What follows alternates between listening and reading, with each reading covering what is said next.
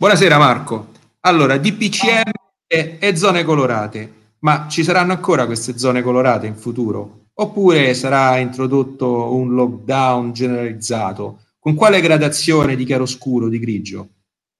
Eh, a saperlo si farebbe già tanto. Diciamo che dal 3 novembre eh, quando è stato approvato il nuovo decreto del Presidente del Consiglio abbiamo questa novità in cui l'Italia è divisa in zone zone mobili che sono state colorate sulla base del, della pericolosità come, come, come, le luci del semaforo sostanzialmente, perché anche se non abbiamo il verde abbiamo il, il giallo, l'arancione e il rosso a significare che la situazione è di pericolo, pericolo alto o pericolo altissimo. E quello che è stato fatto anche in pochissimi giorni è stato quello di spostare diverse regioni dal dalla zona gialla, quella considerata meno pericolosa, a, alla, zona rossa, alla zona arancione, una addirittura è passata dalla zona gialla alla zona rossa direttamente per sua scelta volontaria, è l'Alto Adige, semplicemente perché in quel modo si pensa di eh, creare un sistema organizzato, diciamo organico, per eh, riecheggiare quello che è stato purtroppo il lockdown in cui siamo incorsi negli scorsi mesi. E il problema però eh, a quanto pare non sembra neanche più di tanto superato, neanche diciamoci la verità gestibile, perché dalle notizie di stampa che sentiamo, dagli aggiornamenti che vediamo quasi in continuazione, le voci corrono e dicono che forse torneremo a un lockdown generalizzato di questo dovranno decidere domenica 15, ma eh, la sensazione che eh, la pandemia per molti aspetti, per molti versi non sia sotto controllo è, è evidente e anche piuttosto drammatica purtroppo, perché eh, ci sono situazioni davvero al limite della, de, della gestibilità.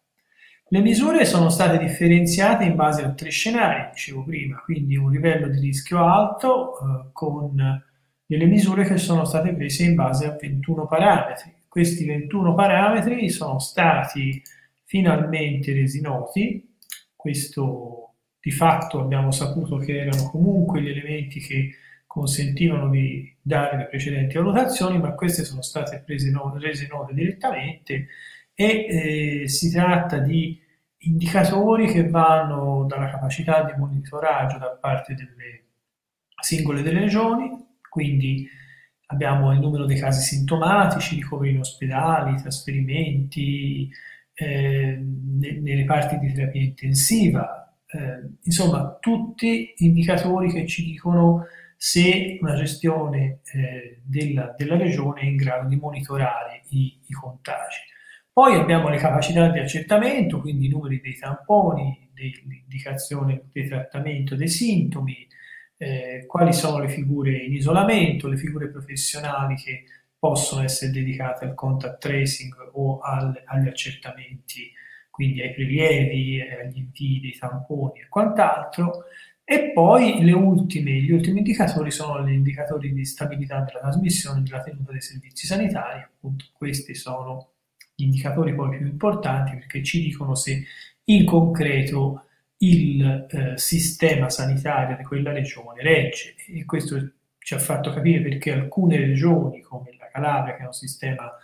eh, sanitario molto fragile sono finite direttamente in zona rossa pur avendo un numero di contagi in relazione alla popolazione inferiore ad altre regioni e altre regioni eh, in cui i numeri sono di alti non sono finite eh, come la Campania perché i, i, dati che sono stati trasmessi e su questo abbiamo anche appreso che ci sono delle, delle inchieste in corso dicono che eh, i 21 parametri sono diciamo così più rispettati o comunque hanno meno, minori criticità rispetto quindi Marco a... i, dati, i dati vengono trasmessi dalle regioni sì. dalla sanità i dati vengono trasmessi dalle regioni e le regioni li accertano. Poi come li accertano, questo è un altro problema.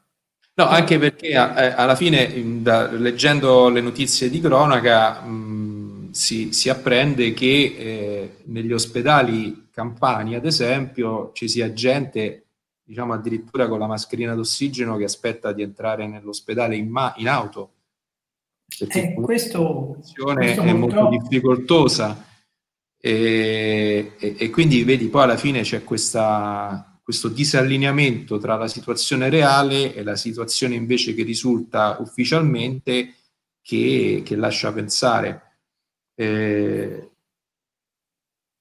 questo in Toscana te lo posso dire che siamo in zona arancione da un paio di giorni, anzi non c'è. E quindi, anzi da oggi, se non mi ricordo male, che ieri era il giorno di, di, di diciamo, in, di intermittenza, cioè si, si lasciava, si, si, ieri l'ATO hanno comunicato l'inizio della zona arancione, ieri era il giorno diciamo, per prepararsi e da oggi siamo in zona arancione, ma eh, questa situazione che hai detto tu e che ho letto anch'io, io non ho notizie che ci sia in Toscana, quindi teoricamente dovrebbe essere peggio, però tutto questo ci dimostra come le norme non sempre possono prevedere i comportamenti e soprattutto che dove non può il diritto, quasi sempre può il fatto. Quindi se il diritto mi dice una cosa, eh, ma non accerta l'esistenza di determinati fatti, il diritto è completamente inutile, non serve assolutamente a niente. Quindi se queste sono le premesse è possibile che la gran parte eh, dell'Italia passi nuovamente in zona rossa. Quanto ne, per quanto ne sappiamo non sarà un uh, lockdown completo, totale e diciamo... Ecco, quindi è bene chiarire questo perché mh, diciamo che Ecco, è bene chiarire che no, non si prevede un lockdown generalizzato su tutto il territorio così come è stato a marzo, ma comunque resterà un, un, un lockdown per zone eh, secondo quella che è l'incidenza dell'epidemia eh, sul territorio, giusto? Sì, ma è probabile che, eh, leggevo sul Corriere della Sera, i tre quarti delle regioni italiane, quindi parecchie, praticamente 15 su 20 eh, passeranno in zona rossa quindi di fatto sarà un sostanziale lockdown, anche se eh, si continuerà a lavorare anche nei settori con i codici ATECO, diciamo in settori più ampi rispetto a, alla chiusura generalizzata con qualche eccezione che è stata fatta nei due mesi di marzo, aprile e inizio di maggio e eh, successivamente eh, continueranno appunto, per esempio la didattica scolastica. Sembra che continuerà fino alla seconda, alla seconda media, la, la scuola secondaria di primo livello, e eh, poco più chiuderanno tutti i settori, diciamo, considerati mh, non essenziali per la sopravvivenza e eh, come ristoranti, bar o, o, altri esercizi aperti al pubblico, diciamo che l'intento sembrerebbe quello di bloccare eh, la circolazione delle persone non più con misure pesantissime come erano quelle di obbligo di permanenza domiciliare, dove siamo stati sostanzialmente condannati agli arresti domiciliari senza avere fatto niente. Eh, questo il governo sembra rendersene conto che insomma era una misura veramente eccessiva e che questo sia, lo vediamo anche dal contenuto del decreto, che ormai da tre o quattro versioni dei vari decreti del Presidente del Consiglio raccomandano il distanziamento sociale, raccomandano di non invitare a casa le persone, non più di sei, raccomandano di tenere lontani i nonni, per carità, tutto giusto, ma si sono resi conto a livello costituzionale che questo non poteva essere eh, non poteva essere previsto con un atto sostanzialmente, con un atto amministrativo che poi abbia valore normativo o, o, di atto amministrativo generale, non importa. Di questo ho letto un'intervista molto interessante di Giovanni Maria Flick, presidente medico della Corte Costituzionale, che diceva appunto non si può per decreto con, obbligare le persone a ospitare un numero fisso di persone a casa, chi invitare a cena o quant'altro, perché questo neanche davvero nel grande fratello di Orwell c'era. Ecco.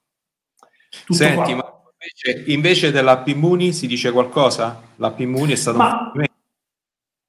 È stato un fallimento perché è stata volutamente limitata nel momento in cui si sono accorti che se fosse passata la linea del totale discovery di tutti i dati avremmo consegnato ai big data una gran parte delle nostre vite. Ma, ma in, realtà, in, realtà, in realtà lì il problema... E poi è... molti non tracciavano neanche, molti sanitari... No, infatti no, perché comunque... Obbligati, non, non, non, non, eseguivano quello che doveva essere un'attività essenziale. Esattamente. Il tracciamento fatto dal, diciamo, dal sanitario che riscontrava la sussistenza di un, di un, di un paziente positivo che, che, avesse installato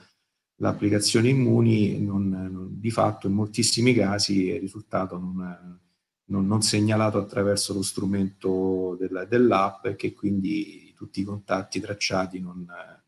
sono stati avvisati. Quindi di fatto questa app Immuni sembra non, non, sia stato un grande successo, anche se comunque il numero dei download è aumentato sensibilmente.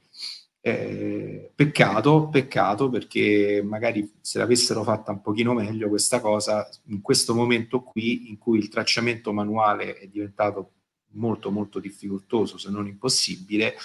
lo strumento telematico informatico avrebbe comunque garantito la possibilità di avvisare più gente poi va bene, fatto dei tamponi e tutto quanto il resto, però mh, voglio dire, almeno magari non, non, non, hai, non, puoi fare il tampone, sei in attesa di fare il tampone, eh, tutto quello che vuoi, ma se sei eh, avvisato dall'applicazione, magari se, se sei stato eh, prudente, se hai comunque eh, un'indicazione ad essere, un invito ad essere ancora più prudente e magari a isolarti di più se possibile eh, in caso di segnalazione. Quindi, però eh, purtroppo questa è una cosa che non, non è andata come, come, si sperava. Benissimo, io Marco eh, ti ringrazio, spero eh, prossimamente di ehm, realizzare nuovi contenuti relativamente soprattutto alla, ehm, ai decreti story, che è mh, argomento, quello è argomento eh, di grandissima, di grandissima attualità eh, quindi un invito a tutti i, i, nostri ascoltatori e spettatori di seguire il canale podcast e di seguire il canale su Steam. Vi auguro buonasera, grazie. Buonasera a tutti, grazie.